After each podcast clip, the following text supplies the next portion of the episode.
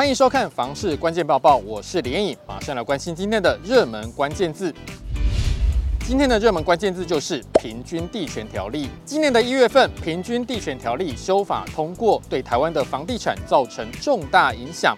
这次修法有五大重点，其中最重要的就是限制预售屋换约转售。这个规范被认为是打炒房最重要的规范。根据好房网 News 调查，这个新规定导致六都加上新竹县市等房市热区都明显出现逃命潮。房市专家认为，今年整体房价因为这个新规定，整体房价将会缓步下修，房市也预期会越来越健康。不过，因为内政部定调预售屋换约限制不溯及既往，一度引发外界质疑打假球的疑虑。地政司副司长强调，不溯及既往的原则就是说，法案正式施行以前，已经签订契约的买家还是可以转售契约，但是之后承接这份契约的买家就不能再转售了。这次修法第二个重点就是重罚炒作行为。在修法之前，台湾的房市面临预售屋炒作，造成房价飙涨。例如新竹县的竹北就发生预售案被操作成有民众彻夜排队抢房子，台中也有预售案号称秒杀，疑似营造热销假象，遭到调查。这次修法重罚炒作行为，不分预售屋和中古屋市场都受到规范，只要业者透过不实的资讯，营造出热销的假象，就有可能被开罚。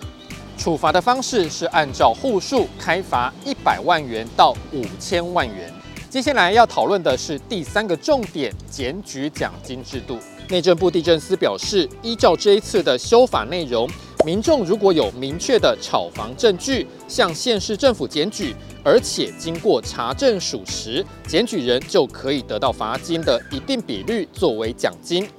先前传出奖金的比例可能会是实收罚锾的三成到四成，不过官员说目前都还在讨论研议，还没有确定奖金的比例。不过官员也强调，因为炒房的罚锾高达一百万元到五千万元，这样子的罚金金额提拨一定比例作为奖金，的确具有诱因。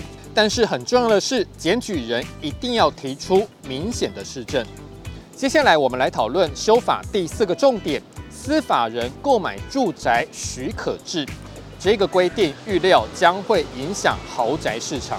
这几年来，有许多的司法人或是投资公司用现金来购买上亿元的豪宅，目的就是合法节税。未来司法人购买住宅采许可制正式上路之后，节税诱因消失，预估豪宅市场交易量将会大幅度萎缩。最后来看到修法的第五个重点：解约申报登录。这次修法明定，预售屋买卖契约如果解约了，建商也应该在三十天内申报实价登录。如果违规，将按照户数处罚三万到十五万元。消基会房屋委员会委员张新民表示，这是为了要进一步防堵虚假交易哄抬房价。但是上有政策，下有对策。如果建商透过左手卖右手来定锚一个较高区域的价格，借此炒高房价，赚取更高利润，就算不解约也不会有影响。